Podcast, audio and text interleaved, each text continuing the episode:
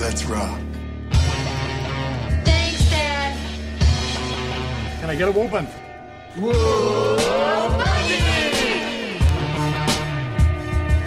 No Man presents, live from the nudie bar, the Married with Children podcast.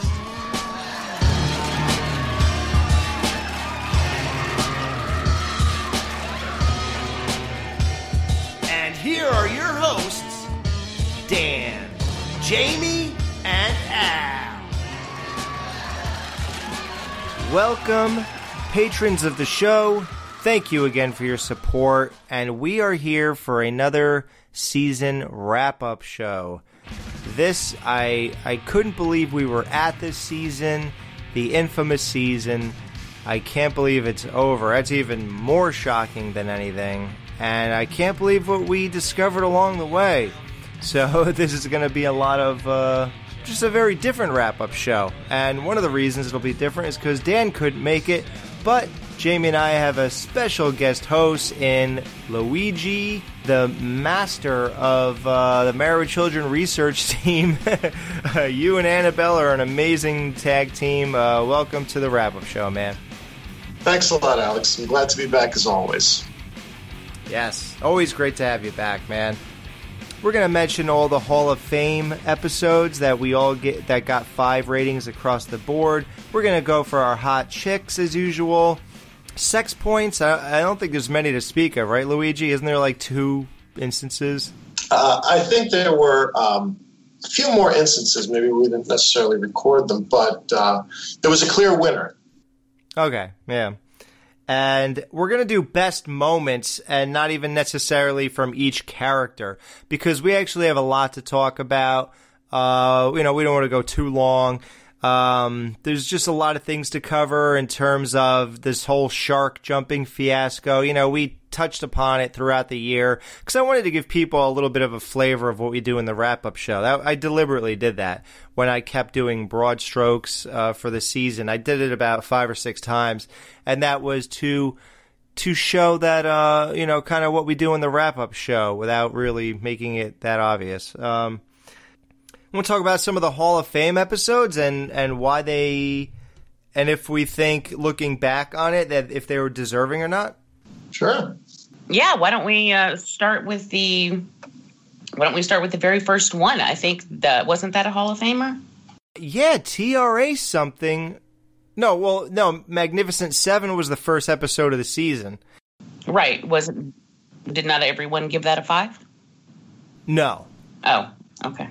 I thought that, you know, I'd try to really isolate it and treat it as if that was just this episode and it's not like you can't judge it based on, oh, you ruined my show, look what you brought onto my show. Instead, I based it on, well, did they do a, is it just a good episode, period. Oh, it looks like I rated it lower than you guys. You guys liked it more than me. So I gave it a four and you both gave it a five. Yeah, okay, I knew it was pretty high and I knew I gave it a 5. Yeah, Leah, Luigi gave it a three point. Yeah, I, I rated it lower. And, you know, I, I have to apologize to everyone. You know, I think that I let seven cloud my. Um, uh, cloud my judgment on that particular one because uh, I did rate it lower. I mean, it was funny. I probably would have should have gone with a four myself. Um, I didn't like the ending, um, sort of like when Al busts into uh, Bobcats and Linda Blair's uh, trailer. Like, I feel like there could have been more there uh, to maybe complete the joke, but um, I'll stand by my rating. But I, I do feel like I probably rated a half a point lower than I should have. Okay. Yeah. Um, yeah, your rating's not horrible. I mean, it's not like it's a fantastic episode. Or, well, I guess Jamie thought it was, but she likes Linda Blair because she's a huge horror fan, right, Jamie? That kind of put it, put you over a little bit, right? Honestly, Bobcat that did it. Okay. I, I'm not a I'm not a big fan of Linda Blair. I I like a lot of her movies, Hell Night, The Exorcist, obviously, but the her herself is yeah, not really. But Bobcat, I love. So he's the one who put it over for me. Oh, all right. Well, there you go. So um, then we go to TRA something spells tramp, and that was our first Hall of Famer for the year. That was the Corey Feldman episode when Kelly goes on a date with him. She's in the park car with him and all that type of stuff. Peg tries to spice up the marriage by spending Saturday night communicating with Al, you know, uh, things like that. We just really love that one. You know, it's weird looking at this whole thing. When I looked at that, and I saw that that episode was a Hall of Famer, I was actually surprised. I was like, just in thinking about it, I was like, man, I don't remember it being that good. You know, um, but I guess it was when we examined it. Well, it's um, spoiler. It's going to show up again somewhere uh, during our conversation today. Right. I there are a lot of things I love about them. Obviously, there's the Feldman thing, eh, but you know how I feel about when that they take up for each other. And so I think at the end, when Bud, you know, comes in for Kelly, you know, it and gives him the new non-social distance uh, hug. That's right. Oh, is that amazing? Andy wasn't wearing a mask. What's wrong with him? Uh, uh, but yeah, there are a lot of things about that episode that I really love, and I think also we everyone was so worried about this season going into it that whenever we had like a really solid episode, I think that uh, it was just that much more of a pleasure. I was looking at the ratings that we all gave for this season, and overall, there was really high. You know, for the for the majority of it.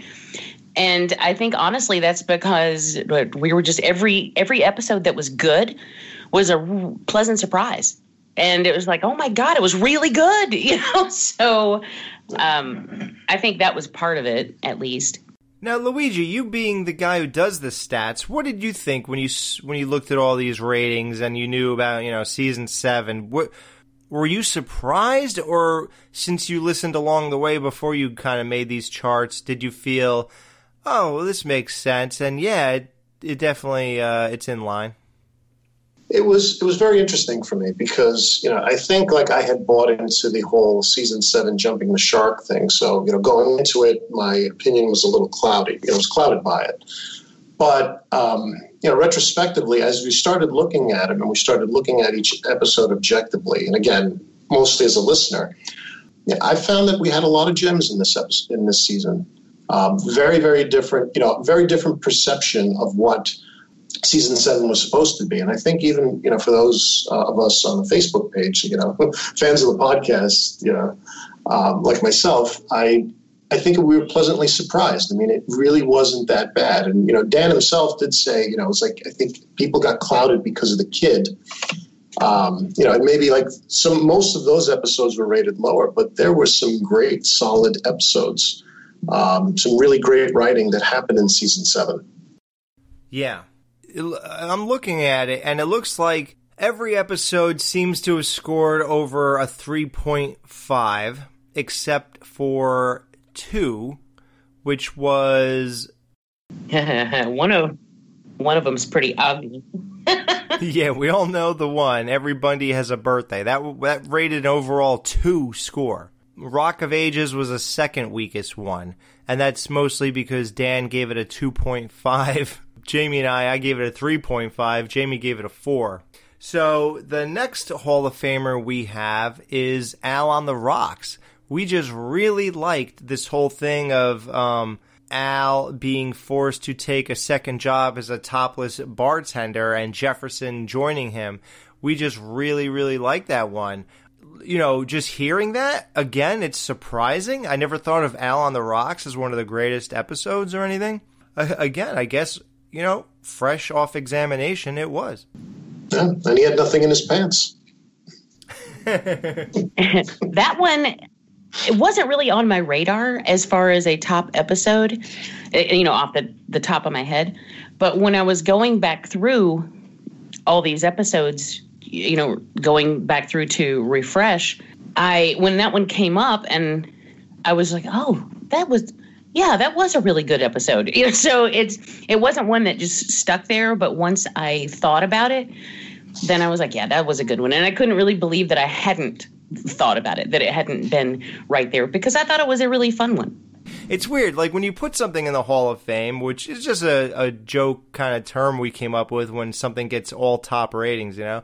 Um, it doesn't exact. It doesn't it didn't like we didn't put a lot of thought into oh, this means this is the greatest thing ever you know? We don't think that way. We're just saying yeah they somehow it all got fives you know? It's interesting and weird to wonder like if the general public feels this way and if things land the same way with that. I know a couple other ones it does. Like for example we have the movie show. I think that would be considered a hall of famer right luigi from the general fan you'd imagine from what we've seen on facebook and all that? Yeah, absolutely. And then that one you had four people on. You had Stephen Scott was your guest. So, I mean, all four of you gave it a five. So that was very uh, interesting and, you know, again, not surprising.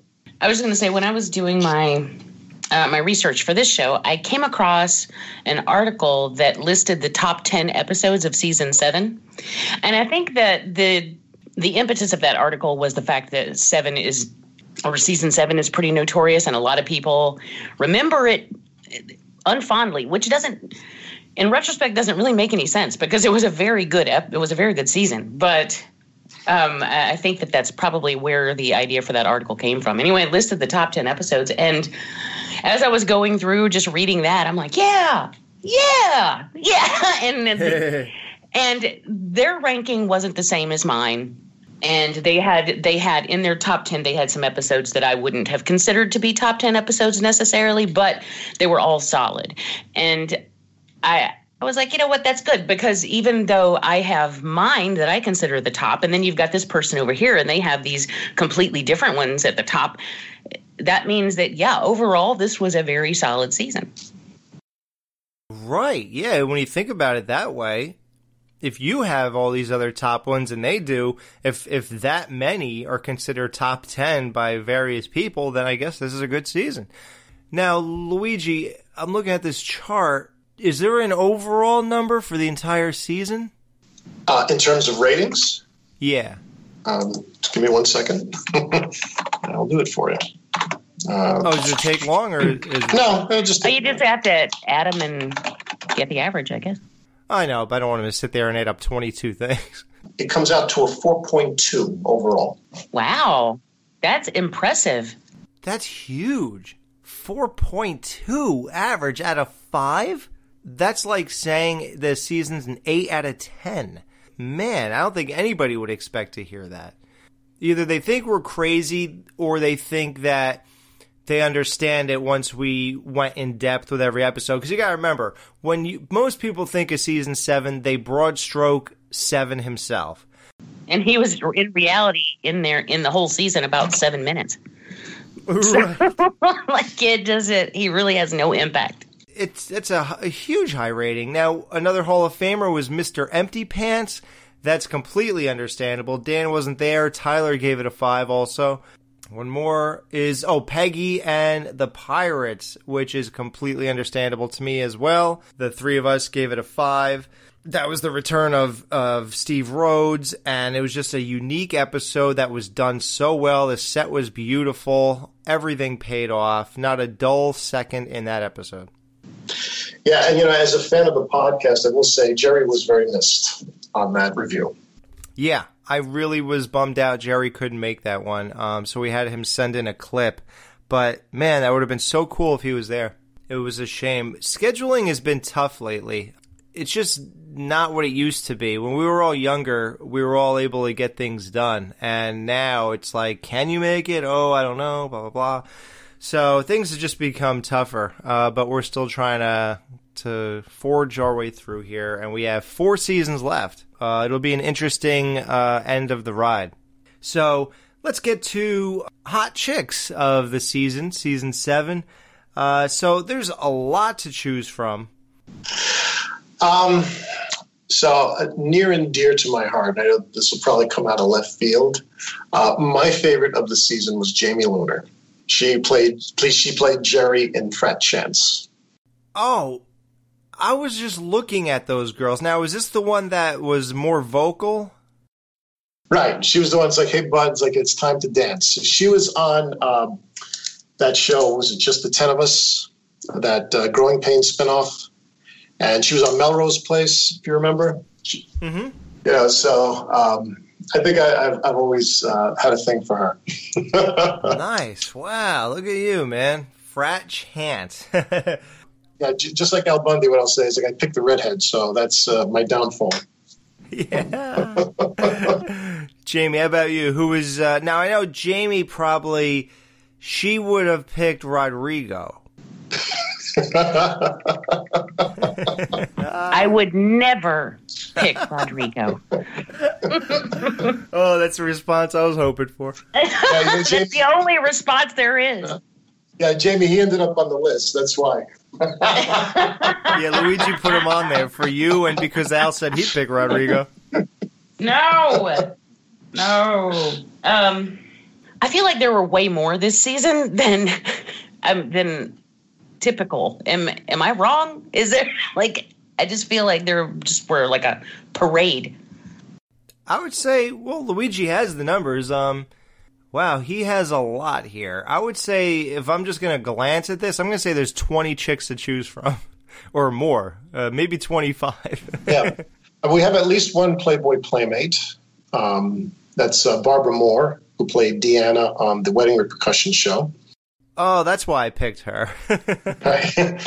um, you know, again, I mean, you could pick Charlene Tilton. I mean, but you know, again, you're picking her as she looked at that point in time.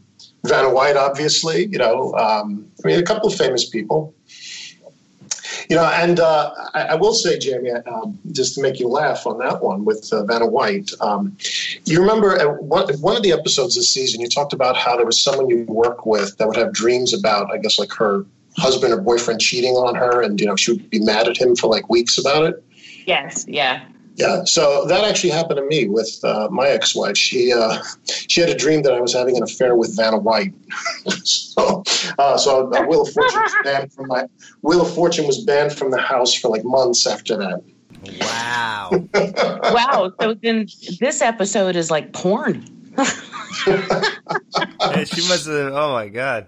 I, Or that- I'd say it's like one of the yeah, it's an instance of like you know a life imitating art. Uh, I don't think she ever saw like the Vanna White episode because obviously I used to watch this, but I thought that was very funny and very poignant when you talked about it because it was like that same thing happened to me. I bet that's your favorite episode. Although I think maybe like Vanna would be like number three for me. Um, actually, you know, I did like Candy Lipinski as well, so maybe she's my number two. Hmm. Okay. Yeah, I have um, my number one is Deanna, the same girl, Barbara Moore from Wedding Repercussions, that Bud so scumbaggily cheated on his cousin. Uh, you know, uh, took his cousin's chick with. Um, but I have a, like a bunch of babes I was into, like the ones in Al's biker fantasy. There were. It was the one where it's like the triangle formation, and there's one girl in the middle and two on the sides. I like the two on the sides. Yeah, I think one was a blonde. I didn't like her. I like the other two. I like the chicks from the Mr. Empty Pants Playgirl photo shoot. I thought a lot, of, or uh, two of them were hot, I believe. Uh, Candy, Sandy, and Mandy. Yeah. yeah, is definitely my pick, and Vanna White is in there too. When she drops that robe in Al's bedroom, it she is just like, wow. Ah, I just can't I- get you past know, it- those legs. She's so skinny. She, I, you know, and uh, I mean, I'll tell you, she has aged very well. Oh yeah, she definitely I mean, has. But I I think like, she's. she's- I think she looks better with her clothes on. Because Ooh. she's. I just I can't I I I don't know. But um, what's interesting about the the women of the I was I was really really really trying. I was really trying. I was going through all these, and nobody stuck out to me. They really they just like I can't nothing stuck. And when then I was like, well, there's Joey Lauren Adams, and I've always thought she was adorable. But then her character kind of got in my way. And it just, it's impossible. Like, and when we're talking about, like, in this context, I really shouldn't even take that into account. But it just irked me so much that I was like, I can't. So I don't know why. I just don't remember being struck by anyone. And then as I was going back through, I just couldn't find anyone that was like, you know, here I am. You know, so Right. Yeah, they're definitely not like season six in that regard. Yeah, the one thing I will say about Vanna White, you know, my, um, you know, I remember there was that movie Goddess of Love she did. You know, I think that was in the '80s. You know, and even like her performance on the shows, like she's just seemed very wooden to me. Like you know she didn't have like like I guess like a natural type of like reaction, and I don't know if that's just a matter of like what she does for a living, but it's almost like you know she's got like a brace on her back and she turns around like with her whole head. you know, her, her movements are you know very like wooden. You know, it's not. Oh, you're fluid. right, and I think her delivery is too. Um, Yeah, absolutely. you know, and it sounds like, um, like I have the old PlayStation One video game for Wheel of Fortune, and she does the hosting on that. And I, her delivery on that is exactly the same as her delivery whenever she acts, and it's just you know, it sounds. Very, I don't know. It just sounds very stiff to me. You know, Eh, there was one particular line in the episode that she was on. Oh, it's at the very end when Peggy's like, "You're going to go buy ice cream," and she goes, "No, I'm going to buy Ben and Jerry," and just like walks out, and I was like, "Okay," Yeah, like it just it it just felt. I and I think it's probably because what she does is is game show host all the time. That's that's what she does, and so eh, that doesn't require a lot of emoting or actual acting. You know, she's just is and she's presenting. So I, I feel like that that's why it comes off the way it does because that's what she does. So Yeah, but she really is good at memorizing her lines. Yeah. That's one thing you can't take away. Yeah, well, you know, Chantel Dubay is Candy Lipinski. I thought she was a lot more, more fluid in, in her actions. She was also she was on The Price Is Right. So uh, again, that was my number two. Now, Alex, I know you've you've talked a lot about you know uh, J Lo being uh, you know sort of your aspiration, you know, and being also ten years older. I mean, uh, would you uh, hit uh, Vanna White if you had the opportunity? Uh, yeah. Well, I- I don't know necessarily what she looks like now. Um, I haven't seen her um, in 20 years. I- At this episode, she honestly looks the same. She never ages. It's it's kind of bizarre, but in a good way. Yeah, I don't know if I have like a major desire for her. She's not really my type. Like, she doesn't exude sexuality or anything to me. Um, I think she's really cool. um, and things like that. I'm a fan of her and what she represents and the nostalgia of her and the fact that she's still there and like all that stuff I admire and all that. But and what she's made of all this, um, it's fascinating, really. All that, but uh, like J Lo has so many things that I I like about her, like the way she talks, the way she laughs, the way her songs, her movies, her interviews, her comedy skits on SNL. It's the only watchable thing on SNL, in my opinion like things like that. Like she's to me, she has so many things I like about a person, and of course the looks. Um, like she just has all that stuff. So like it's weird to find a, somebody with that that has a lot of um, ventures, and you like every one of them. You know, so. Um, she's like a total package type person for me, and that's why she's like my Marilyn Monroe to, to all the kids in the 50s and whatever. I don't think of Vanna White really, so I can't really say. But yeah, physically, I mean, uh, it's I guess it's the old saying: I wouldn't kick her out of bed, sure. Now, if Holly from The Price is Right had been on this season, now Oh. Then that's a whole different story for me Oh, because yes. I remember. I, I always thought Holly was beautiful. Oh yeah, I think that was the reason why I watched The Price Is Right when I was five years old. it wasn't Bob Barker. now, we'll save our favorite episodes and least favorite episodes for the end. So, for now, and yes, don't worry, we will go over the seven thing and the jump the shark thing. Well, I guess we could do that now before we even get to best moments. Oh, you know, because uh, we're not going to do like character best moments unless you guys have them. You could, you know, list them off, sure. But I have, uh, I did it a little different this year. I just did, um, I just wanted to run through like 10 to 15 of my favorite moments of the season, and that's about it. Kind of justifying um, why I don't think it jumped the shark, because that's like a big uh, topic. Now, we put that on our Facebook page if this season jumped the shark or not. Um, and of course, it was after our reviews, and we weren't even done reviewing. I think we had five episodes to go, or maybe more. And we were asking, I think I asked around um, probably around the movie show if if this season jumped the shark and most of you voted that upon um, closer viewing you agree with the Married Children podcast, and this season did not jump the shark despite making a, a boneheaded decision in the beginning of the year. And I I liken it to Peg's pregnancy in the beginning of season six. Nobody says that jumped the shark, but those uh, Hail Baby meetings and all that stuff, that was like sort of insufferable in the same way that uh, Seven is, in my opinion. I don't really think he's much worse than the Hail Baby stuff. And on and on about this pregnancy stuff. And again, even there, that first episode when they presented Peg's pregnancy, that was a great episode. I rated that very high. And I think for the most part we all did. It was really good, just like this Magnificent 7 episode wasn't really bad. You guys both gave it a 5 and I gave it a 4. It just it just wasn't a bad episode. And Luigi gave 3.5, but like he said, I don't think it's any different. I understand that that stuff can get stuck in your head and you know, people hate things like that, the cousin Oliver syndrome, and they hate the the new dog, Lucky or whatever. And yeah, I understand that. I'm totally on board with you. But like I said, under examination, we what we really realized about this kid seven is that they did everything they can to kind of scoot him off as soon as they could. I mean, he really wasn't in this that much to make a difference, and he was even absent from a good number of episodes with or without explanation. I, I, think what you know, as listening as a fan of the podcast, I think the one revelation that really came to me was that the writers of the show actually wrote him like Buck.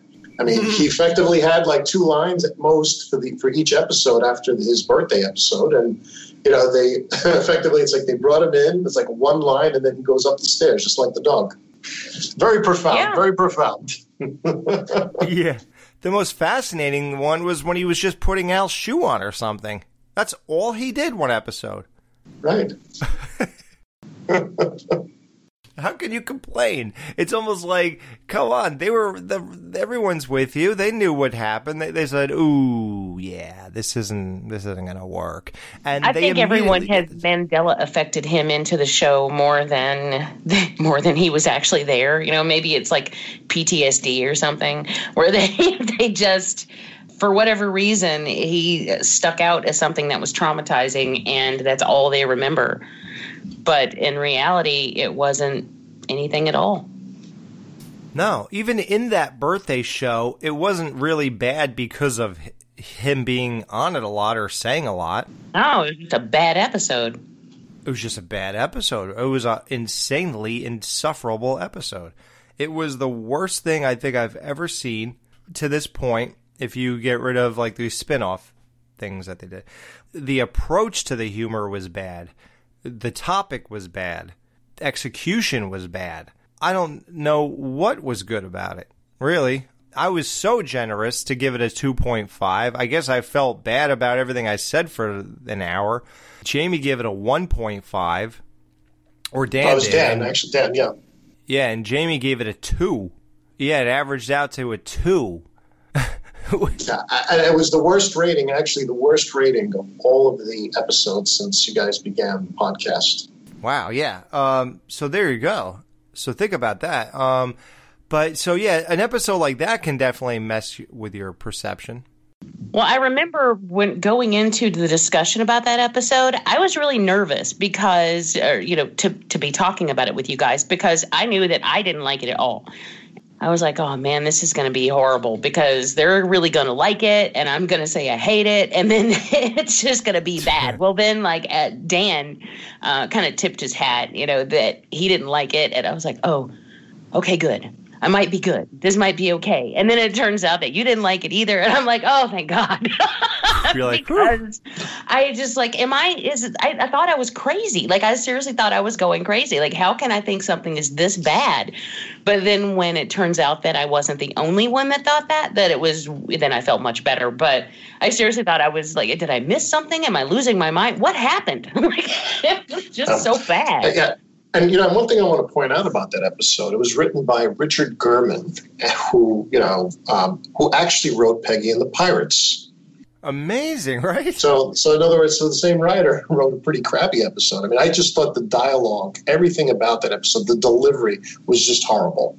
Everything. You know, I mean, so I totally agree with you. And then all of a sudden, you get to Peggy and the Pirates, same writer, you know, was able to use you know different elements, and that was more of a fantasy episode. So I guess you know the writer has can be you know take a little bit more. Um, what's the word? A little more like a little more license in terms of you know like what the material that you that you're using, but um, that was I found that to be interesting as well. You know, like the contrast between the two episodes. Fascinating. One is a, a two, the worst rated episode. The other one's a Hall of Famer. I just don't even understand that. But yeah, thank God they brought him in to, to do that. I mean, he was he was the right guy for that episode. Uh, uh, and the worst for this birthday one. And the fascinating thing to me personally is that I remember saying, I remember thinking that I liked the birthday episode one time in my life when I watched it. I think I walked away thinking it was good. And I can't imagine what state of mind I was in to think that way. Uh, it's it's unbelievable. So you know, when you break it down, you you take apart if you if you take everything he contributed to every episode, you'd lose a minute or less, tops three minutes. So you still have 19 minutes of content, or 18, or usually 21. because they're all 22, right? So, like, there's really so much content without him, and all of it was was strong. It was all still going good. You had both these guys here, Ron Leavitt, Michael Moye, which is not going to be the case moving forward. So this is the last hurrah, and I think it was a good one. Yeah, so there used to be a website called jumptheshark.com, if I remember the URL correctly. And you can find it on archive.org. You can go back in time, because I remember in the early 2000s it was uh, you know a thing. Uh, it got bought by somebody, so all that stuff is, is gone, but you could find it on the archive. Yeah, that's right. That's right. So, you know, um, everyone talked about for specifically for Married with Children, jumping the shark. You know, uh, Ted McGinley is the patron saint of shark jumping because they say any show that he's on, once he's on it, jumps the shark. So, um, and he actually attacked the guy who started that website because. You know, it, it, was, I guess, supposed to have been a lighthearted joke, but people took it to be, um, you know, there's always that segment of the population that takes things seriously. Um, but I mean, I think people use that, and even Amanda Bearse, when she was on your show, she said that you know, this was the moment that um, the show jumped the shark, in her opinion. But you know, based on everything we've seen, looking at it objectively, looking at it, you know, looking at episodes on their own, and you know, with all of this, you know, 27 years that have passed since then, um, I will say no, it did not jump the shark yet. No, and and we got to remember, Amanda Bearse has done a zillion things since she did a season of a TV show in 1993. She did not go back and do a close examination. She did not go back and really take a good look at every single episode that came out and really gave an assessment. She is just going by the chaos that was happening on set, what everybody was saying behind closed doors when the kid left oh God, what are we doing here? Blah, blah, this is going wrong. She probably thought that birthday episode was terrible. And she's heard fans for years say how much they hated that kid and she's heard fans for years say, "Oh, that's when the show jumped the shark." But you guys, I thought you you recovered pretty well, blah blah, you know, whatever. But she's heard that forever, so she's that's exactly what she's going to say. So it's not something you should take to heart or think that it's gospel just because she said it, even though she is obviously a major player on the show, um, for the, all the reasons I mentioned. Yeah, yeah, and, and you know, looking ahead Alex. You know, if you start looking at seasons eight and nine, you know, I think like the whole like um, I mean, we have the introduction of No Ma'am that happens. You know, a lot more interactions in the shoe store. Uh, Griff, his partner, all these characters come in. You know, that is like a way of expanding Al's universe. I mean, other than the gimmick of Seven, you know, if you think about, you know, the character, like they, it's still the core characters in season seven, and the writing was very, very strong. I mean, and the the ratings that you guys gave them really reflect that. I mean, if you look at the list of the people who wrote them or wrote these episodes, I mean, it's a solid group of people who've delivered, you know, from uh, you know from season to season. So, you know, I think as you go along, now they're going to have these gimmicks. So how well are those episodes going to go? And well, the other thing I'll say is, you know, if you look at the data, it's very consistent. You know, it's it's averaging the same. So I would be very curious as a fan of your show to see what it's going to look like as you get into seasons nine and ten. Like, you know, I think there's always going to be a good episode. You probably still have a couple of Hall of Famers, but um, I think you might see more of swings. It's like you might go from uh, a two to a five, you know, back down to a two and another two. That's As um, a- that's my prediction. That's my prediction. as a listener of the show, when you're going along through this season with us, do you feel like are we? Do you feel like our ratings fall in line with yours, or do you think we were off base on some of the some of our choices? Um, no, you know, um, I think that again, you know, I never really until I, I discovered the podcast, I never really looked at things objectively. I was just looking at it for entertainment value, and I had my favorites. But you know, now that you know the episode gets deconstructed, um, I think that this. You, I mean, you guys as a team put a lot of thought into it. So you know, I start to look at um, a scene or you know a, a plot line a lot differently, and it's like, okay, you know, from its entertainment value, yeah, it, it, there's always funny lines in each of them. There's always great one-liners, but you know, does the episode make sense? Does it have some continuity? Even within the episode, forget about the series because we know that the series has no continuity. But um, you know, how does it work? And you know, I come to the end of the, well, you know, when I hear the rankings, it's like, wow, it's like everything is very well thought out. And, you know, I'm okay with you guys giving something a 1.5 or a 2.5. And if I think it's funny, but it's like, okay, you have an opinion. You know, there's, there's a reasoning behind it. And again, humor is also very personal to all of us. So what you find funny may not be what I find funny, but as long as you know, I think in each episode you are approaching it with some enthusiasm. It's like, okay, it's like I want to be entertained. It's like, okay, give me your best shot today, you know. And and when it comes out of it, it's like see where the smoke clears. Right. And, you know, first and foremost, you know, we're fans of this show. Um, being a fan of it, do you feel the way I do? Are you surprised at how well this show holds up under examination? Oh, absolutely. Like, didn't you think this would all fall apart? Yeah, you know, and again, I mean, I think you know at the end of season six, you know, uh, when I did the uh, England three show, like I talked about it, I'm like, I was like, oh, you know, well, wait till season seven comes, right? and you know, then like you know, once we got underway, and I think by the time we got to, I'm going to say like, um, like Kelly doesn't live here anymore. I was like, wow, this is some very smart writing. It's like, wow, you know, like wow, it's it's fun. It's not only is it funny, it's well thought out. Um, I mean, there's the comedic value to it, but you know, the the payoff on the jokes. It's like how it's put together. And you know, like Jamie, you had like a great thing that um, I remembered on that one, for example. It was like you know, Brian Doyle-Murray takes the before picture, and it's like, you know, the way that that joke should have ended is there should have been an after picture taken, right? It would have been two seconds just to see him come out snapping a photo, and like that would have ended, you know, completed the joke. So it's like, okay, He could he could have done it during the montage. Right. And it's like, you know, that that might have made that that might have made that an all-star episode because that might have been funny enough that it would have, you know, brought everybody's score up. You know, so I think you Well, I- it correctly. I think that what would have been cool with that too is if that would have played or, or, you know been the still shot over the closing credits, you know, the after photo. Right. I think that would be that would have been hilarious. Right. I you see, and that, yeah, and see, now you're looking at it again, 27 years later, and you say, okay, like, how could I re-put this thing together and make it a five? I mean, you guys gave him great scores, but it's like, okay, like, how do you how do you get to that finish line? How do you get that fourth touchdown in the in the single game, right? right. And exactly. And I had to make my own before and after picture. I posted on our group page because there was an obvious one of Kelly peeking over the counter. That's obviously your after picture. I don't know how nobody thought of that. But I was actually really sad when I looked at our ratings on this chart you made that it did not it was not a Hall of Famer because that's one of my favorite episodes. I gave it a 4.5 though, and so did Dan, and Jamie gave it a 4.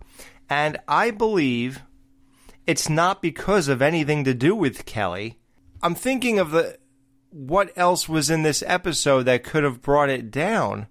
Did we not like the things with Al and Steve uh, Jefferson and Marcy and Peg or whatever? Like, there had to be something else that we didn't like about that episode that's escaping me right now. And all I remember is Al going in there and taking a picture and stealing the nickel and things like that. I can't really remember what didn't work about this episode.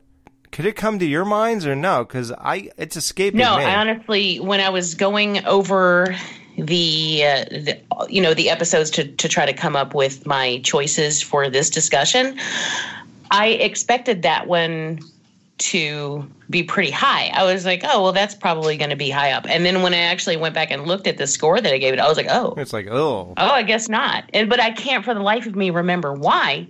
But Right. I was like, well, I guess I just have to trust myself. Like I have to trust my back then self.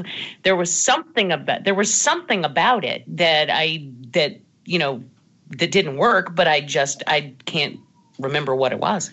I can't remember. I'm gonna. I would. I literally should have listened to our last five minutes to see in our wrap ups of the episode why we said that. Yeah. I mean, I, I think another great one was Death of a Shoe Salesman. You know, that one had so much content um, to it in terms of like the material that they were, you know, trying to, you know, tell us, you know, educate us with. And um, Alex, you had pointed out how uh, poignant it was. Like that's probably the episode that will play, you know, when Ed O'Neill finally passes. Right. I mean, you know, uh, when Edith Bunker, um, uh, Jean Stapleton died. I mean, there's this one scene where you know her character dies on the show. I mean, that was what was all over the news. You know, they had to play that particular thing. But I mean, you hit it. I mean, all that you know, Western Western geezer theater stuff and um, all the, the entire setup. Dan Castellaneta was on that episode. It was it was great. Right. Um, like I said, just the sheer material like really worked out. I mean, that one you had Lacey as a guest, so she was also looking at it objectively. Again, someone who wasn't involved.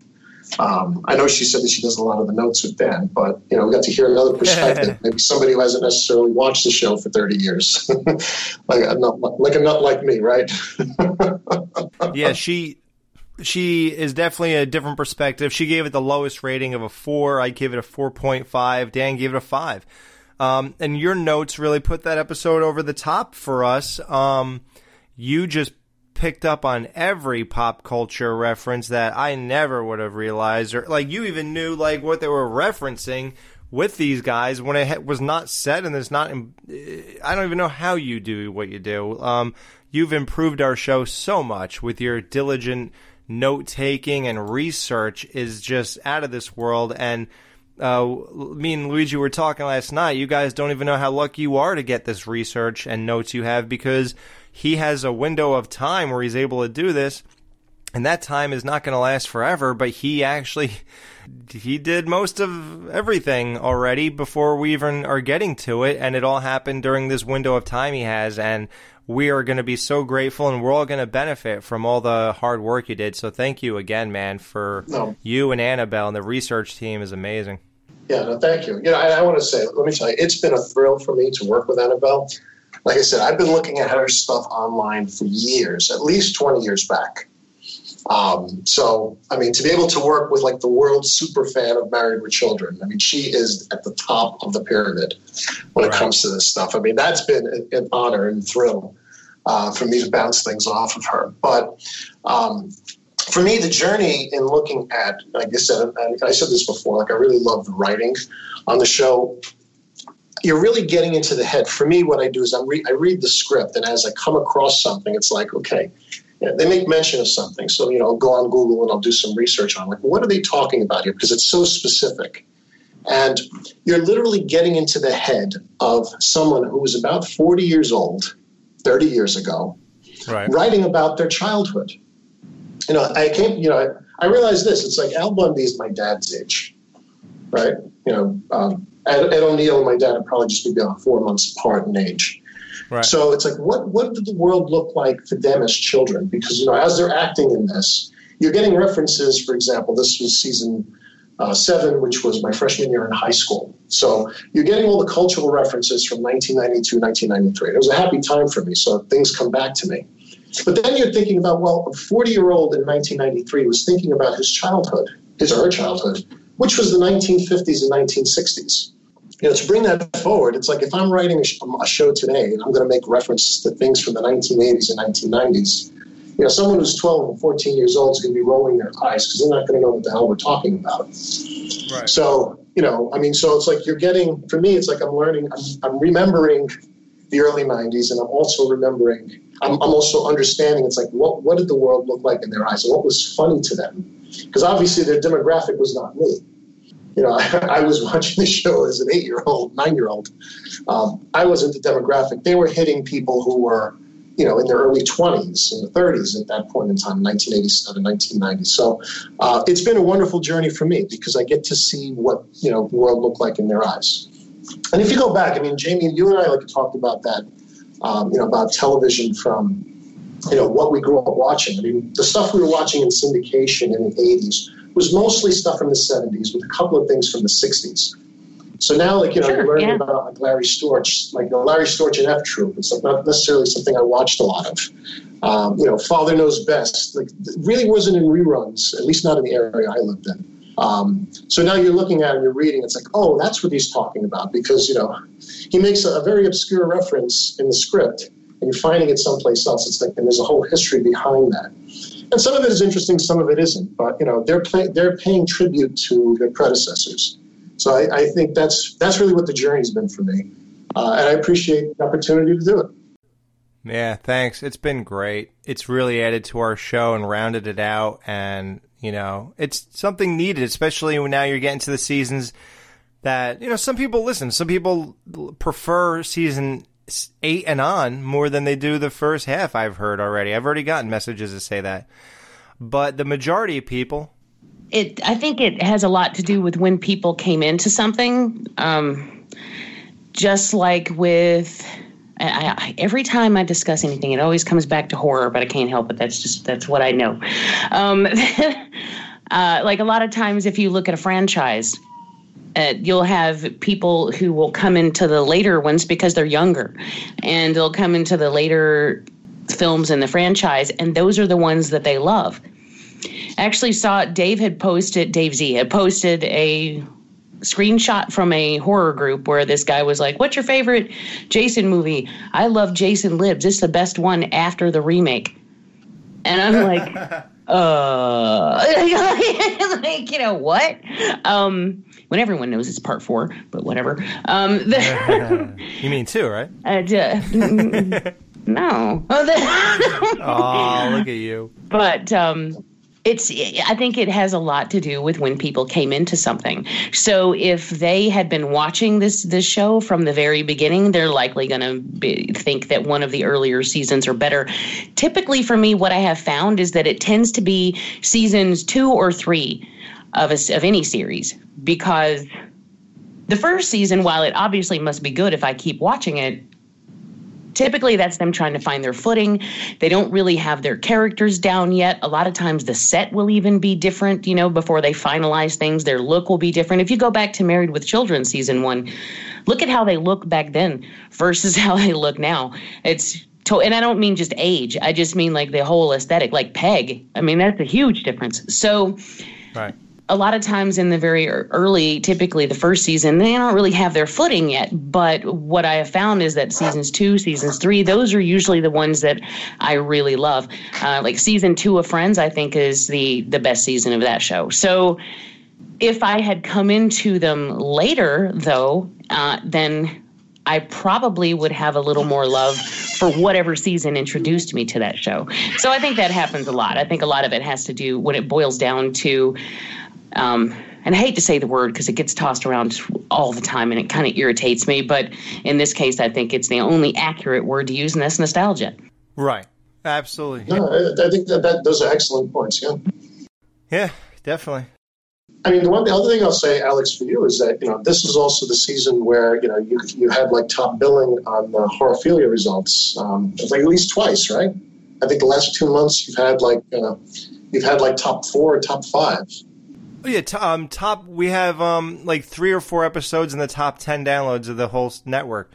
So thank you to to everybody who's been sticking around and uh, supporting the show and being there for the whole ride and journey because this is a horror network, and typically, um, even horror-based shows that you would think uh, everybody's gonna clamor for, they don't even make it in the top 10 downloads.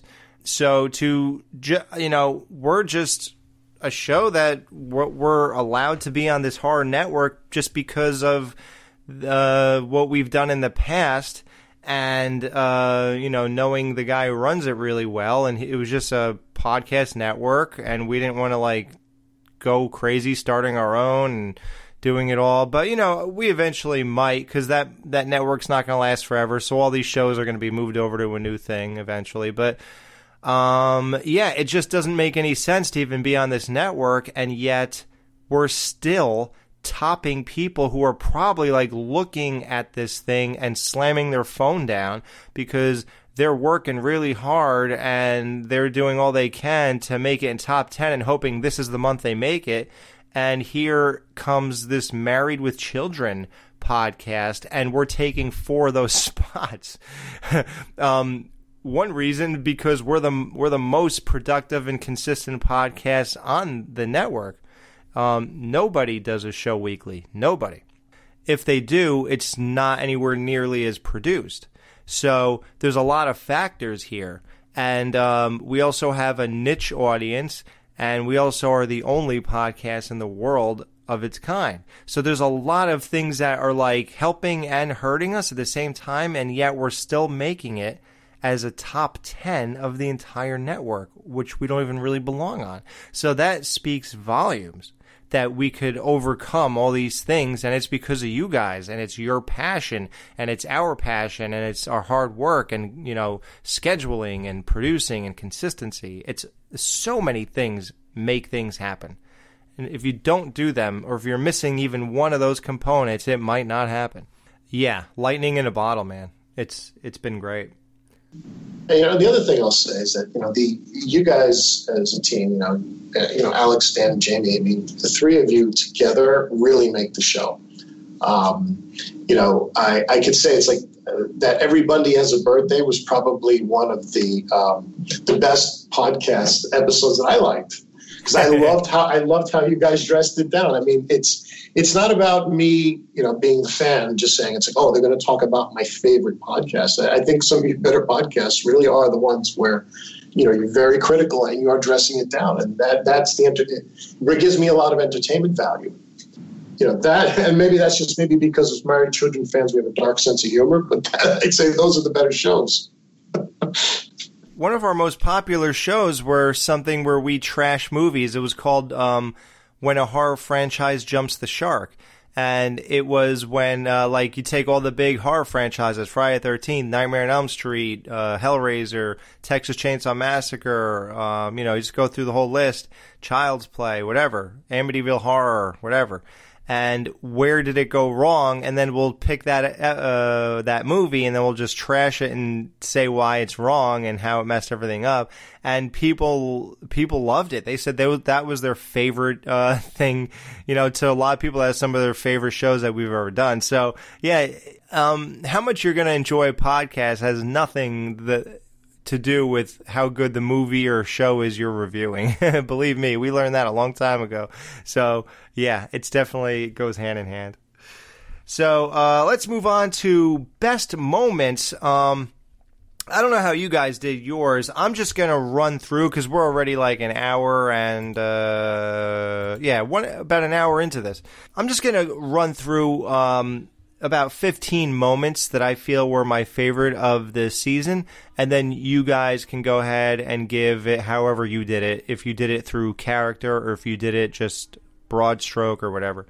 Um, so uh, um, a lot of mine is based on montages. This is a good montage season, and uh, a lot of my favorite ones were Alan Jefferson. Their montages on Al on the Rocks I loved that whole thing with the girls with the dollars and throwing the bottles and spinning them in the air and catching them and pouring the drinks and I just loved like the mannerisms and Al's dad bartending and things like that.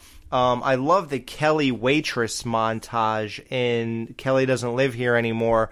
I thought that was absolute genius. There's not a single moment of that that didn't pay off. The absurdity of all of it her hand going in the pie and just slapping it on a plate and her boss giving her that hot dog in her mouth to serve a customer. It's like it's just absolutely brilliant to me. I love that episode and I'm and I will go back and listen to see why it did not get a 5. I'm it's itching at me now to figure that out. Then you got Al's biker montage and Heels on Wheels with the girls on the bike and his long hair and his hand down his pants and him picking up a sandwich off the road. I mean, that was just perfection right there. I just loved it. You get the Peggy and the Pirates montage, which was the weaker of all the ones I'm mentioning, but it's such an amazing episode that it was just great. And just Al just look acting like he's looking over the edge of the boat, but he's really pissing and he's like zips up his pants, which there's no zipper on those pants he's wearing, but uh, not that that matters. But it was just so funny. Then you get to other moments like I loved Al walking in on everybody with their pants down and Frat Chance and just his reaction to that. Uh, that was just amazing to me. I loved Al giving out all the Christmas gifts that he got from Ray's bar. That was amazing and how he did it. Because uh, you don't know how he did it, so you could imagine that it was pretty bad. Um, Bud finally getting laid on the wedding show. That was a great moment for me. Him scoping her out, the way she went upstairs with him, just great. Al going to hang himself in better, uh, doesn't get any better than this. Uh, when they're in the cabin with Marcy and Peg, that was just so cool to watch him attempt suicide. then Al in the beauty parlor and Jefferson in the beauty parlor in Mr. Empty Pants was amazing to me. The whole exchange of Al talking like pegs a car, you know, whatever you can't fix, just slap a coat of paint on it, and and uh, to Jefferson, uh, you know, how about them Bulls? Ah, they'd be alright if they got Jordan. And then you know, Al, Al leaves, and then uh, he goes, you know, I say to Marcy you know, how come dinner isn't ready when I get home? Hey, cause I'm busy, bitch. you know, like all that stuff. Uh, even Peg with the Bertha with eat nothing bigger than your head diet with a gigantic ice cream cone. Like that whole moment was so amazing for an amazing episode. I loved Al punching out the burglar in court uh, because he's going to pay fifty thousand dollars, so he's going to do it again and pay a hundred since he doesn't have the money anyway. So, and I really wanted that guy to get his comeuppance. Uh, Al beating people up in the movie show was amazing. He beats the guy up who tells him to shut the hell up because the movie's starting. Then he beats up Kelly's boyfriend, which is pure epicness loving family moment. And I loved Peg making the phony phone call for Al to boost his male confidence in Death Do Us Part. He's down and out. She's feeling bad. She gets him a burrito and toilet paper, and the burrito's off a truck, by the way. And uh, she makes that phone call for him, which is really endearing, and it shows that you know she really doesn't want to see him like that. And that was like a nice moment. And the final thing I have for one of my favorite moments is I'm um, you know I'm obsessed with The Simpsons. I love Dan Castellaneta, and I know a lot of people didn't like his um, character a lot in Death of a Shoe Salesman. They thought he was a little too creepy and over the top and not realistic and all that, but. I, I was okay with it and it was cool for what it was and one of the best moments of that episode was presenting the Teenage Mutant Ninja Turtle coffin. to me, that was just amazing when Bud and Kelly were looking at it and everything. Those are just my favorite moments of season seven in a nutshell. So. Well, uh, I don't think it'll be surprising that a, a lot of yours will also make my list. But some of my top ones are I, I love Al in Un-Alful Entry, where he just punches the the burglar. Um, I just for whatever reason I love it when Al gets violent because the movie show is also on right up there with that. Yeah. But I Get, get just, your frustrations out, Jamie. Is Yeah. that what it is? You know? uh, maybe I don't know. I mean, typically it's because he's in defense of something. Now, in an Un-Alful Entry, he's in defense of his home, but um, or his belongings. I still can't wrap my mind around what a burglar would find appealing in the Bundy's house, but you know. Um, the and of course I, I briefly mentioned it earlier with um, Bud uh, taking up for Kelly in the Tramp episode. Yep. T R A something something spells tramp. I I love that. I also had on my list when Al uh, when Al when uh, Peggy made the phone call for Al in the very last episode, uh, the scene where Peggy is just like, "Nope, this isn't happening. I want my husband." And then Al too. You can see the want on his face, you know, the sadness on his face. He doesn't want Peg to leave. And aside, an, an article recently came out.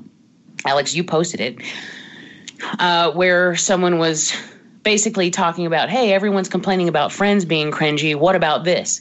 And then they started highlighting all the problems that Married with Children had in the 90s and why it would be problematic now. And one of the things that the author said was that they couldn't stand each other, that they could barely stand to be around each other. And that, that's just not true.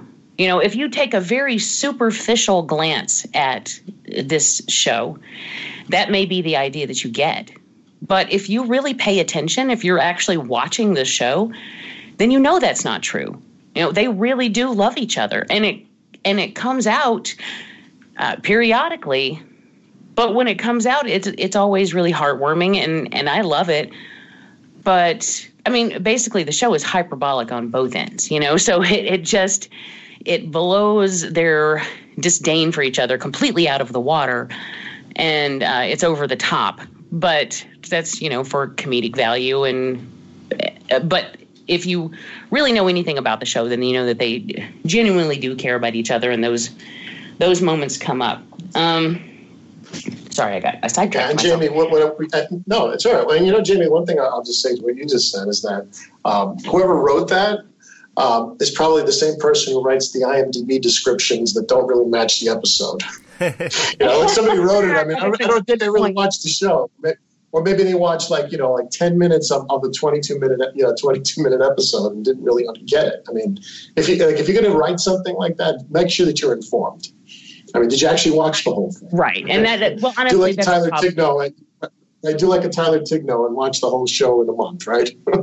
yeah. yeah, I mean that that's a problem that we have with journalism. Period. These days, particularly, and, and and I'm speaking mainly of entertainment journalism because people love to throw out pieces about something that they don't know anything about, and we see. And again, I'll bring up horror, but in the horror community, we see that a lot. You have a lot of people who come in and they write these big long articles, and it is if you read the article, it is 100% clear that they know nothing about the genre, and that just irritates me. Like, do, do not pretend to talk about something that you clearly know nothing about because you have just lost all credibility. And, um, Anyway, so yeah, that happens a lot. And I just think that, yeah, when I was reading the article, that was pretty clear. This person doesn't know anything about this show, nor do they care to. You know, and uh, what I really wanted to say was, why don't you bring up All in the Family while you're at it? Because I'm sure you didn't get that one either. You know, like uh, they're clearly Right. missing the, Exactly. the entire point of the show. And uh, if it's you know it's going over their heads, so it must be bad, and then they're, they're just not that bright. Um, I loved when uh, Al got the job behind it, and even though it involved a lot of dad dancing, Yeah, yeah. it's just I I just loved it. It's adorable. I love the fact that you know the women were all over him. I love the fact that it just it that he was willing to do it. You know, and good on um good on Ed O'Neill for being like, yeah, I'll strip my shirt off and do some dad dancing with a bow tie. You know? Um, and then of course Jefferson came in and and did that. Oh my God, Jefferson had some amazing moments this season. The speak, Oh, of yeah. I feel like every single time he was on screen, it was just fire. You know, um, like you mentioned the, you know, I'm busy, bitch. Like,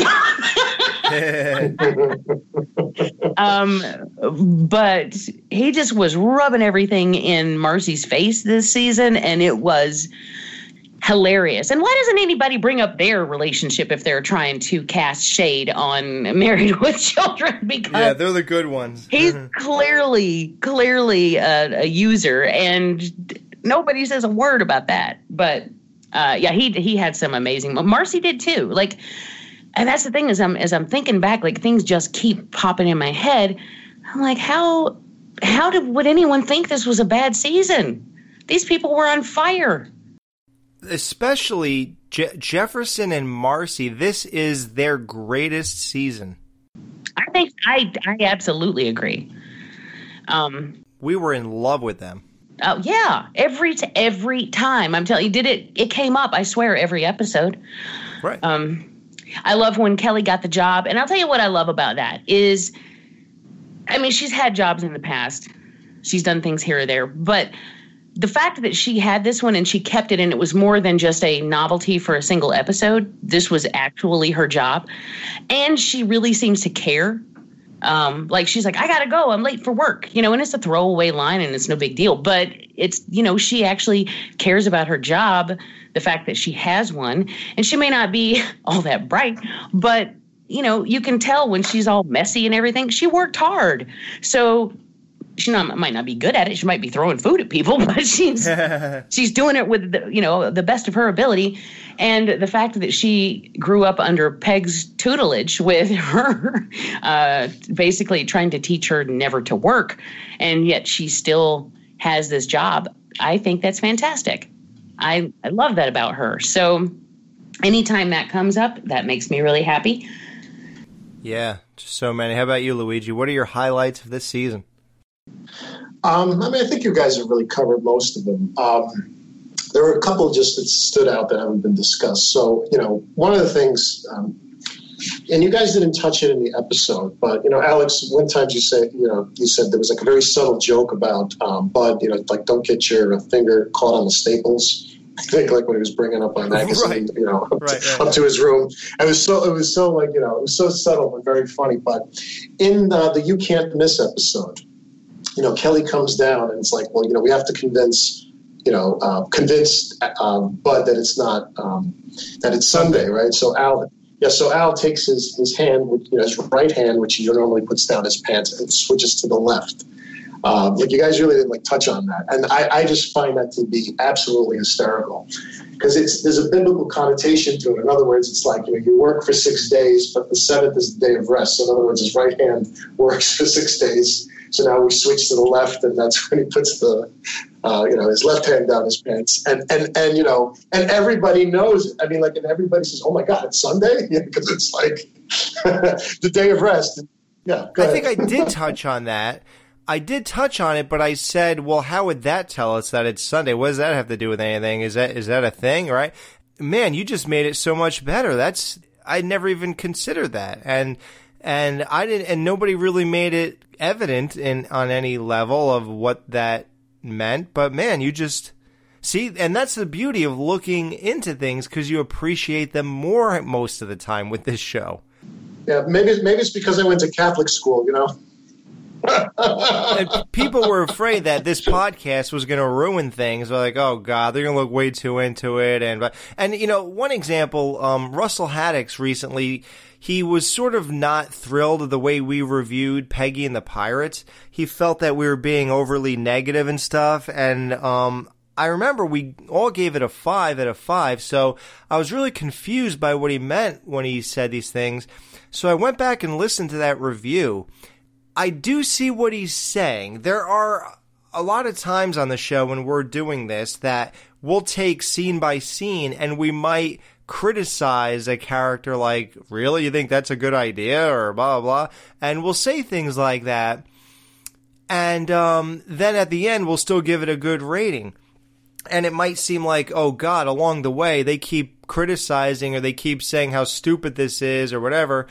And when we're saying that, it's all in, in love and in jest. And even in that particular episode, so it's funny he, he felt that way because in that episode, I mentioned that I was going a little too deep into thinking about something, probably like Peg with the Domino's Pizza pirate ship that so how on earth did she contact them? And then they said okay we'll be there in 30 days and that was that's okay. You know like you know like that kind of stuff like when you break it down. And then I even said in that episode I go well listen uh, we got to talk about something here right? I mean what are we going to do? Just to not say anything? Like there that's what like as a listener you have to remember we might seem annoying like oh god they're they're kind of like thinking too much about this or picking this apart we totally know we're doing that Um, the difference is we're hoping we're at least getting a laugh out of you in doing so, or we're hoping that it's an interesting observation at least, or something like that. And there, we have to talk about something.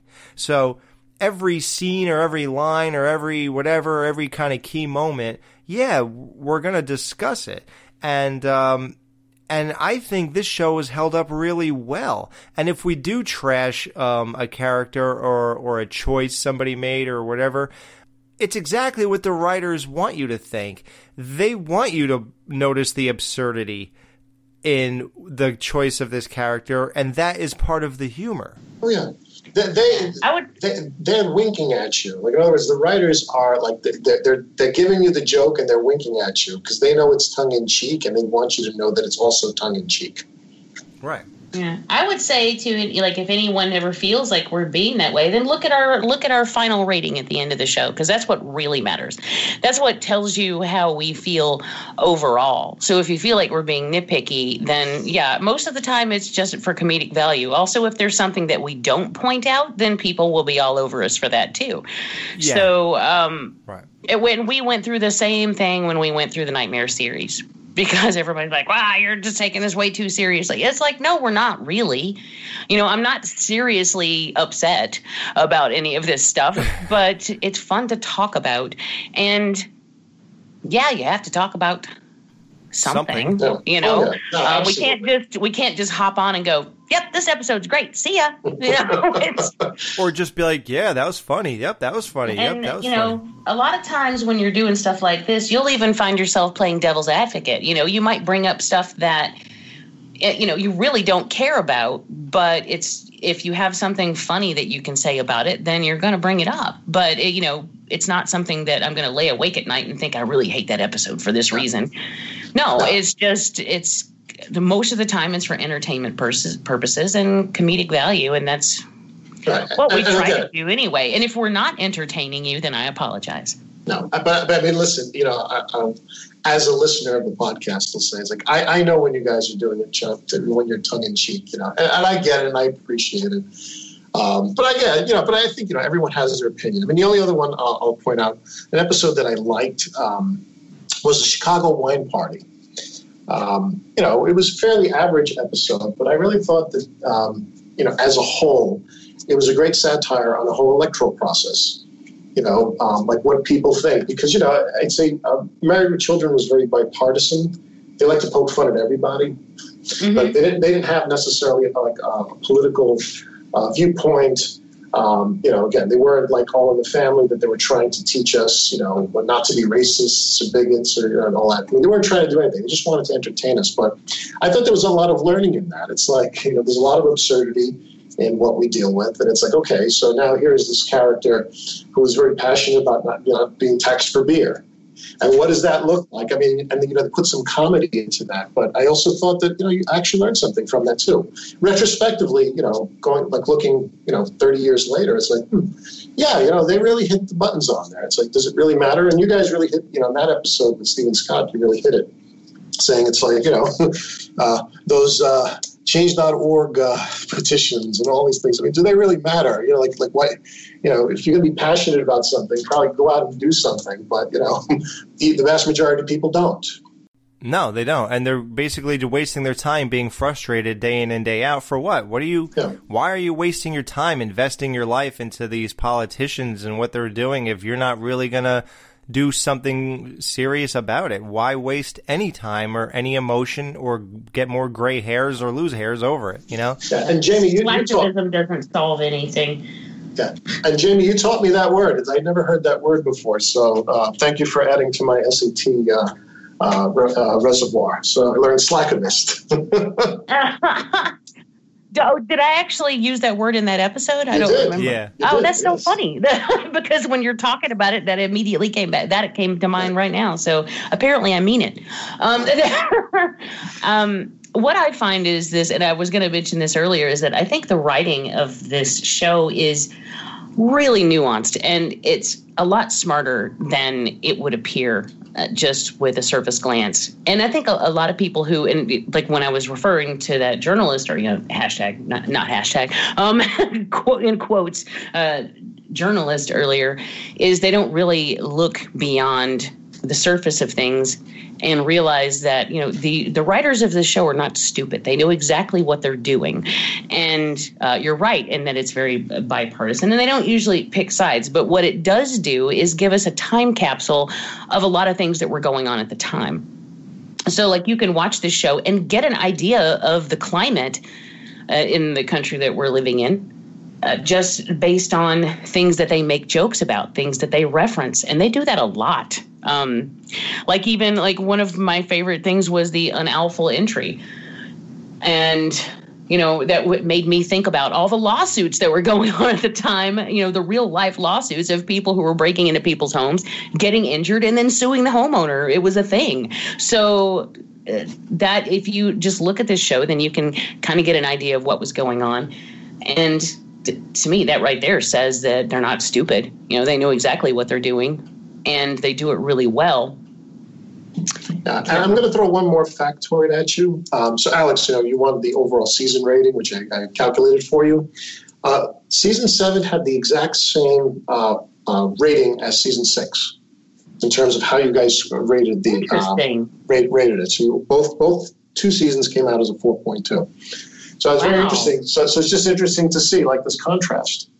You know, and again, you know, maybe when we get to the end of season eight, you know, again, I'm keeping score just like uh, the guy at the, um, you know, watching baseball, right? it's like I, I keep, uh, I'm going to be keeping tabs every week. Again, not that I'm, I'm, I don't want to make sure that this influences the scoring, but I just want to see. It's like, okay, like how do you rate it, and then how, you know, what is your opinion as we keep going along? Because um, like I said, the when you get into seasons eight, especially nine, you know, the, there's a lot more gimmicks.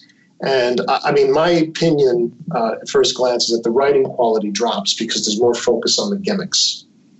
So, you know, um, so is the writing as smart? There's still smart writing, but I just feel that, you know, the quality, like the consistent quality starts to drop. You know, you'll have a couple of good episodes and you'll have a bunch of bad ones, you know, from that perspective. But we'll see. You know, maybe I'm wrong.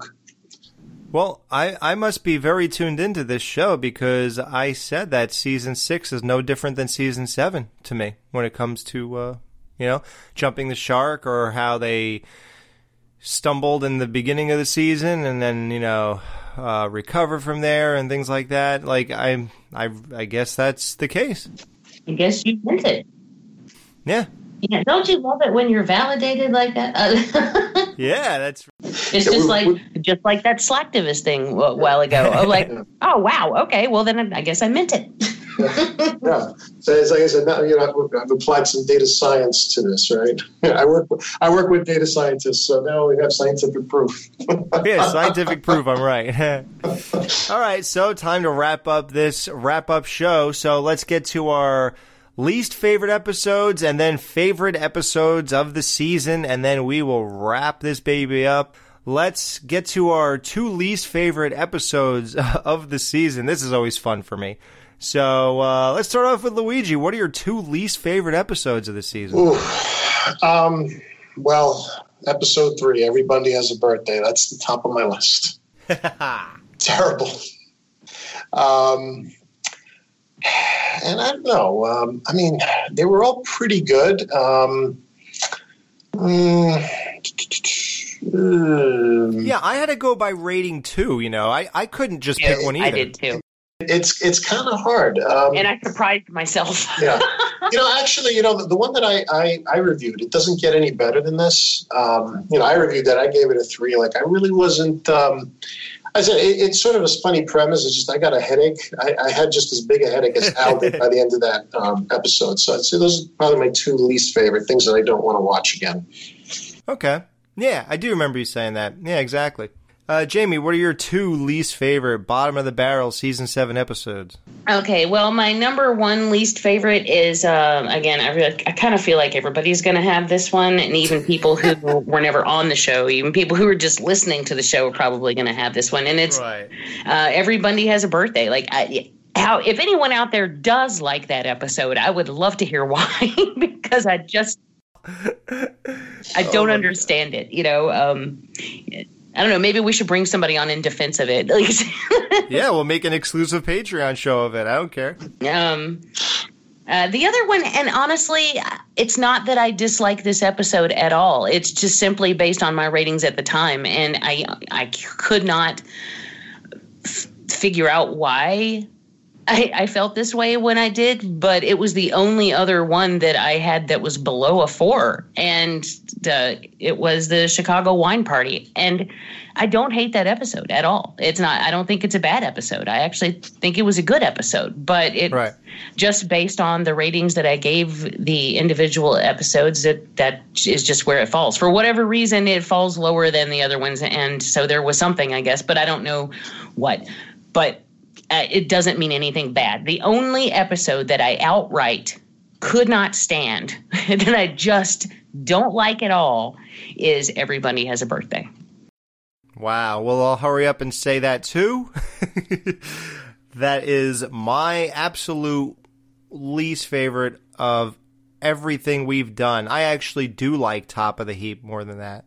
well, maybe not. Well, I don't know. I think they're right neck and neck. I mean, but that doesn't even matter. But like, it's all about season seven. Let's stick to that. So yeah, it is the absolute worst. It was atrocious. I don't know how it got past anybody. I don't know how Ed O'Neill and and David and and Christina and Katey. I don't know how they all said, "Yeah, okay, we'll do that." Like, I just don't get it.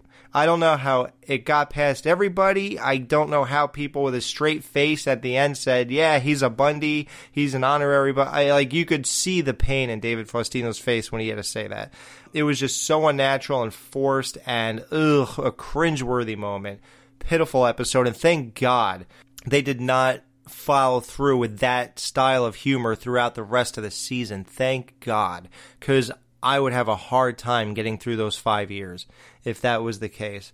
It was tough for me to pick another bottom of the barrel because um, I really didn't give too many. I didn't really give a bad rating this whole season. I think the 3.5 is the next lowest I gave.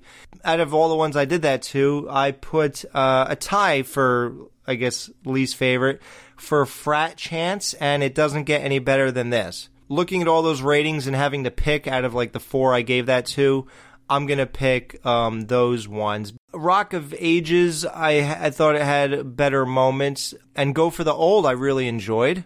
Uh, I'm not sure why I put such a low rating for Go for the Old.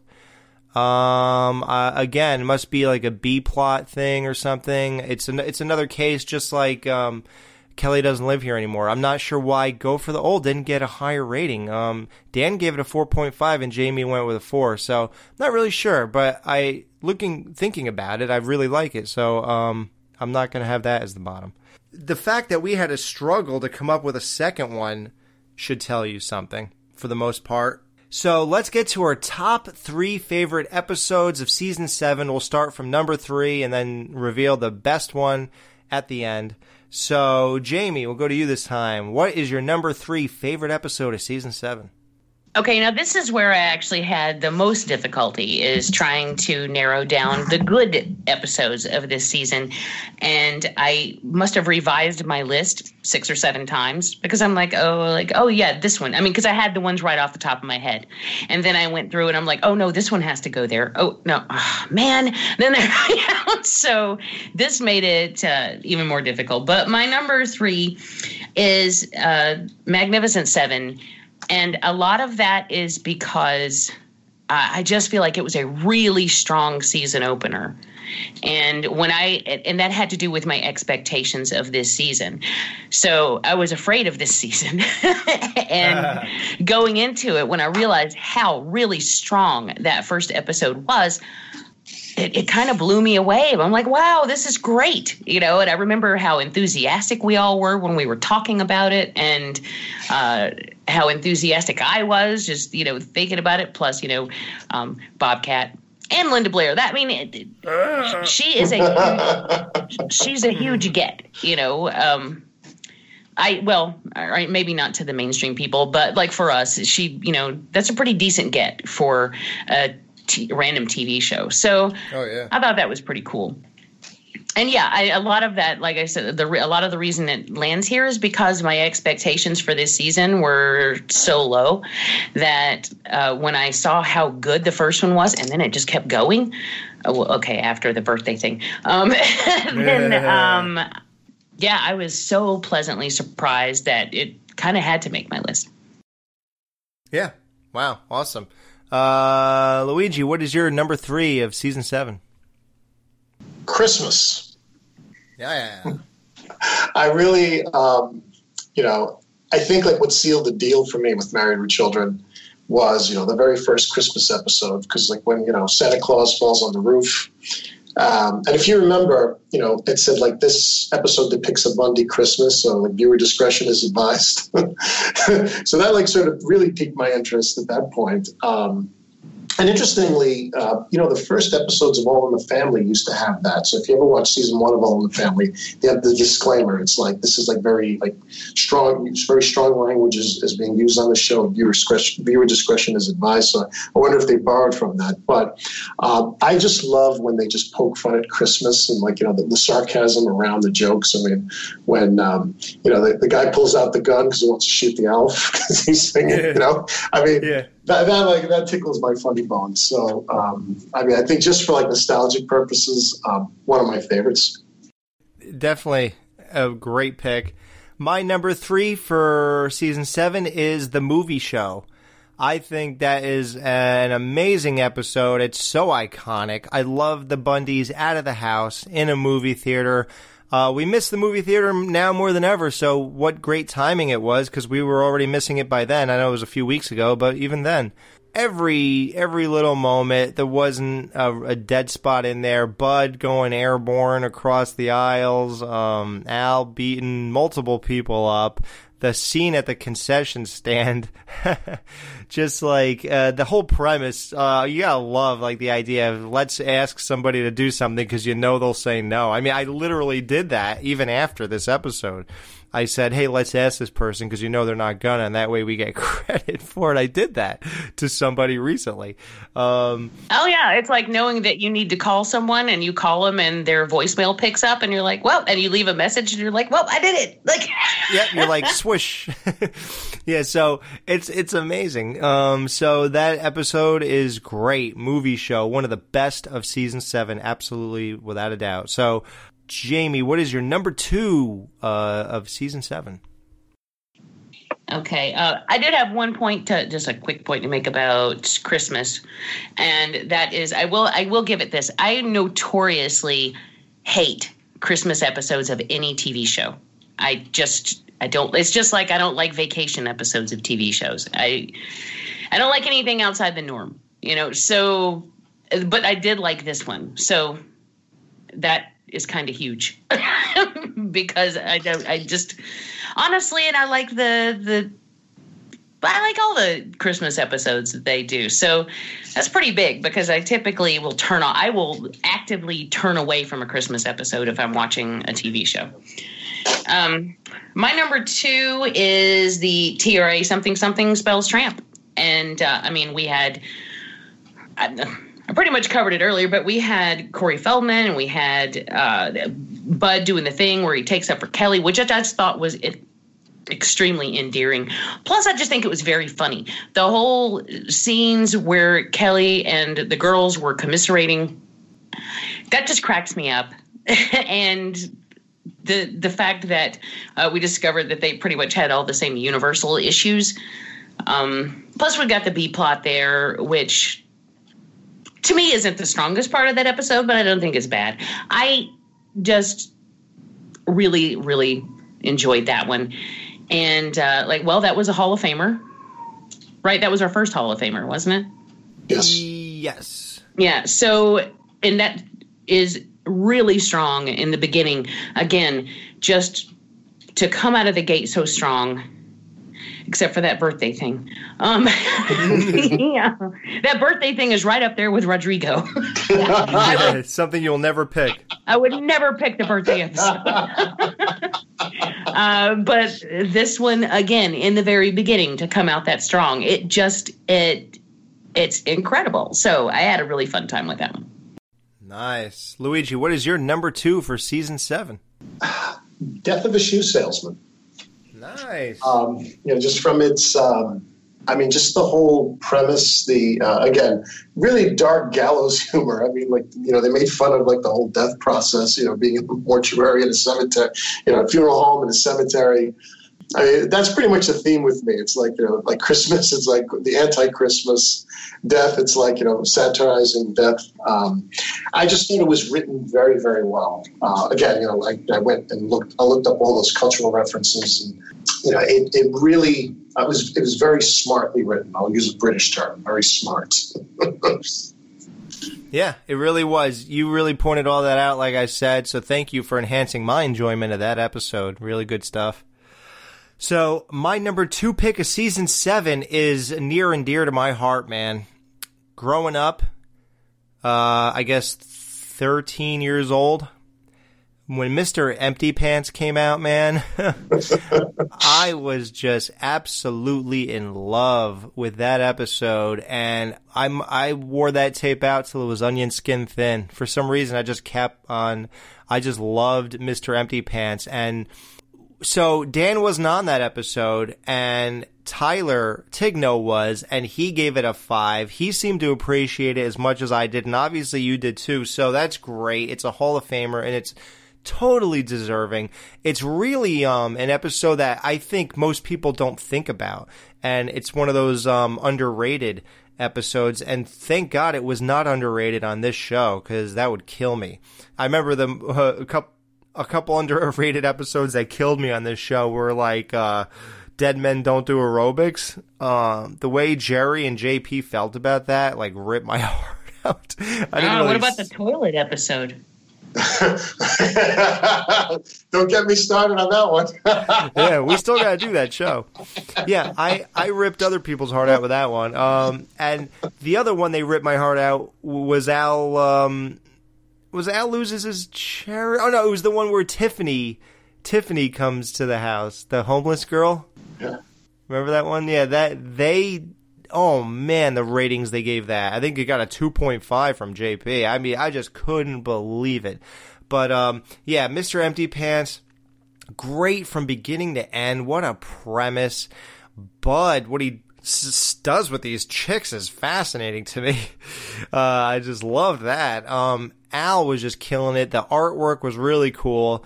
The whole premise was just really great. I just loved every minute of it. I could watch that episode a million times more and love it every time. So that is number two for me uh, for this season. So, Jamie, what is your absolute favorite episode of season seven? It may be surprising. I don't know. I I don't think it is, but I think a lot of people might not think it's that big of like that heavy a hitter, although it did make your list. And that is the movie show. Mm-hmm. I just absolutely love everything about that one. I love the fact that they're in the theater. I love the fact that uh, Kelly. I mean, I think that was a really good episode for Kelly, and it actually showed her being affected by something emotionally, as far as guys are concerned, and which I like I like that. And also the fact that she gave up her date to go with her family. That's huge. I thought that was really sweet. You know, and not something that you would probably see her doing in earlier episodes or earlier seasons, but the fact that she was like, "Oh no, it's my birthday. I should I should spend it with my family, and it, I I like that. I love the fact that they went to the movies because that's something we do. I love the fact that Al just went to town on, on this guy. Like everything about that episode to me sums up all the things that I love about the show on the whole. So it was yeah, and I love it. Love it, love it, love it. And it's one that I could watch over and over again. Oh yeah, yeah, great choice, definitely. Uh, Luigi, what is your absolute favorite episode of season seven? Okay, so this will come out of left field, although I have mentioned it. But my personal favorite is "You Can't Miss." Wow. Yeah, again, I do really love that, that episode, that, and you know the, the dark humor on that. Um, is you know like tickles my funny bone each time. You know, when Al even says, you know, it's like I choose Rodrigo over your mother. It's like I lose it each time. But I mean, like the whole pre, pre, you know, the whole setup, Bill Maher, you know, playing the, the game show host, you know, it's obviously reminiscent reminiscent of the episode "Just Married with Children" when Al and Peg appeared on the game show, uh, and we will have Kelly appear on a game show at the end of next season. Yeah. Um, so you know, all of them will appear on a game show. I just think it's it's funny. You know, they uh, satirize the whole thing, and you know, it's a great payoff at the end. I, I, said, one of my personal favorites. Yeah, yeah, definitely. I like I like all your choices. They're totally atypical, which is great. Um, I think all of us sort of have been that. Um, the only probably general consensus I think in this list so far is probably the movie show. Yeah, absolutely. Right? Yeah. I, I mean, like, I, it didn't make my, I mean, make my list again of my personal favorites, but that one, I mean, just seeing Al, you know, kick, kick the crap out of out of that guy. I mean, who doesn't want to see that, right? no, perfect. Uh, listen, we we loved Al beating up Kelly's boyfriends ever since he used to slam their heads into the front door of the house and on the wall in front of the house. Those things were amazing. The greatest one he ever did is when he did it to uh, Mon- Mon- Mongo's brother. yeah, Mongo's brother. That's what it was. Yeah. Uh, hey, I got a brother named Mongo. oh, I got a brother named Mongo. Yeah, the uh, and, and I believe, I believe, I believe that was borrowed from Blazing Saddles. Um, so Mon- Mongo was the character, you know, the big oaf. Uh, he, he was the guy who played the dad on Webster. Um, and like that's because you know whenever I think of it, there's this guy at work I call Mongo because he's about the size of Mongo. and it's like, hey, you know, I need a fire hydrant move from here to here, and just like picks it up with one hand. Yeah, no problem. yeah, yeah. The guy's name was Jake on the Married Children episode. So uh, now, before I say my favorite of the year, I do want to say I love Kelly doesn't live here anymore, and it's very sad that that's not going to be in my top three. And just like Jamie, we're kind of sticking to our ratings because we're thinking, well, if we said it then, as soon as we got done going through the motions here, um, then we had to be that had to be our truest uh, feeling uh, instead of just thinking about it, you know, uh, two months later. I, I'm just sticking to that. But I, I'm telling you, it kills me not to have uh, Kelly doesn't live here anymore because that's one of my. I thought it was one of my favorite episodes ever. So that's my honorable mention. But um, so my favorite episode of this season probably is going to be pretty surprising. It's Peggy and the Pirates. Okay. Yeah. I was expecting somebody to have that. Yeah, right. I love that episode. Like, listen, I'm a huge fan of the show in the first five seasons. I'm a huge Steve fan. It was great to have him there, but that's not even really what put it over the top. Him being there and his performance absolutely added to the rating and, and my overall pick here. But I just love the thought of the episode. You could see it when you think about it. I love that it was Steve's last episode, but that's only in retrospect because I never thought that growing up. You know, I didn't think about him or even know that it was his last episode growing up. Um, and this was always a favorite of mine. Another one like Mr. Empty Pants that I really watched a lot. Um, I just loved the set design. I loved the whole premise and how the cabin boy girl and let me prove it to you how you know uh I love the girls jumping over instead of uh, hooking up with Bud. I loved Al in that episode. He was great. I loved Peg. I loved how it was Peg centric, and she really carried that episode and narrated it really well. I love the way she looked in that episode. Oh, she looked amazing. I She looked so good. yeah, I said even on the episode, her hooters were banging in that episode. Like they were sticking straight out, boy. Well, I was thinking more of her hair and st- and the overall aesthetic, but okay. Yeah, well, you said that because I listened to that. Like I said, for Russell, when he said that we were so negative, I listened um, to that episode again, and yeah, you were really into her hair. You said she looked amazing. Um, you said her hair, makeup, and her dress she had on it was just perfect. Yeah, she looked gorgeous. Probably the best I'd ever seen her look. I think you said that. Yeah, absolutely, and I agree. She looked amazing. Uh, one last thing, um, Alex, the sex points. Um, we, we, we haven't talked about that. Um, so we didn't. You guys didn't really like keep track of sex points very well this this uh, season, but Nope. the we have a clear winner. Okay. It was Peg. Till death do us part. Now, what happened there again? Um, That was when he was working out in the um, ah, in the basement, and he gives her the you know the, the multi day romp. So I think that blows uh, that blows any of the scores out of the water. yeah, she she took it there. So, yeah, this was a great wrap up show. So, what do we have to look forward to, guys? It's season eight now. So now we're really going to be eyeballing to see who jumped the shark. Uh, I got some inside information that this season may not e- uh, even do it either.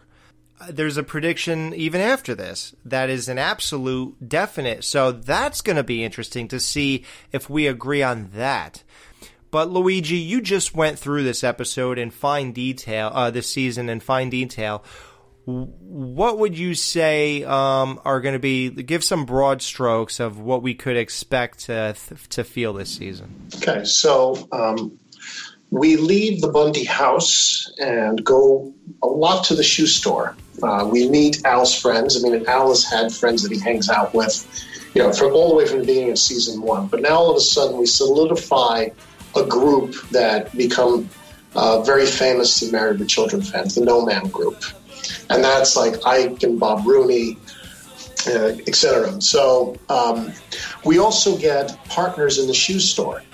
So um, Griff actually does not appear until season nine. So there's some experimentation that takes place in season eight with uh, other people in the shoe store, um, and I think that when we get there, we can talk about it. But uh, you know, obviously, you guys will be talking about it. But uh, very interesting to see, like you know, the dynamic of uh, of him going out out of his ecosystem and there's obviously you know uh, uh, episodes for the other characters, but um, you know this is the setup. I think Jamie, you touched on this. It's like this is like when people who tuned in in season eight. These are the the no ma'am, the, people who want to live the no ma'am lifestyle. So this is where you start to see it, and then it really expands in the later seasons. But the foundational stuff happens now in season eight. Wow. Yeah, well, that's going to be interesting and something to look forward to. Like we said, this is the divorce of Ron Leavitt and Michael Moye. So the show is going to have a shift. It's going to change. Things will not be the same. They all feel they jumped the shark, so we'll see how they approached um, keeping the show going and keeping it fresh, and uh, what changes are are going to be made. If uh, there are going to be a lot of directorial changes, uh, I'm curious if uh, Gerry Cohen directs the majority of these anymore, um, and stuff like that. I know he he pretty much did for the majority, but I wonder if like you know because we had a lot of Amanda Bearse directing, we had uh, Sam Orender directing in the last season, so I wonder if this uh, this changes because that'll change the overall aesthetic of the show. It'll change a lot, you know. So let's see where they go, and uh, if Al starts wearing that purple shirt more than uh, I'd like him to. For all of us, Thank you again for being a patron of the show. And we hope you enjoyed this wrap up show. And we will see you next week for the beginning of season eight.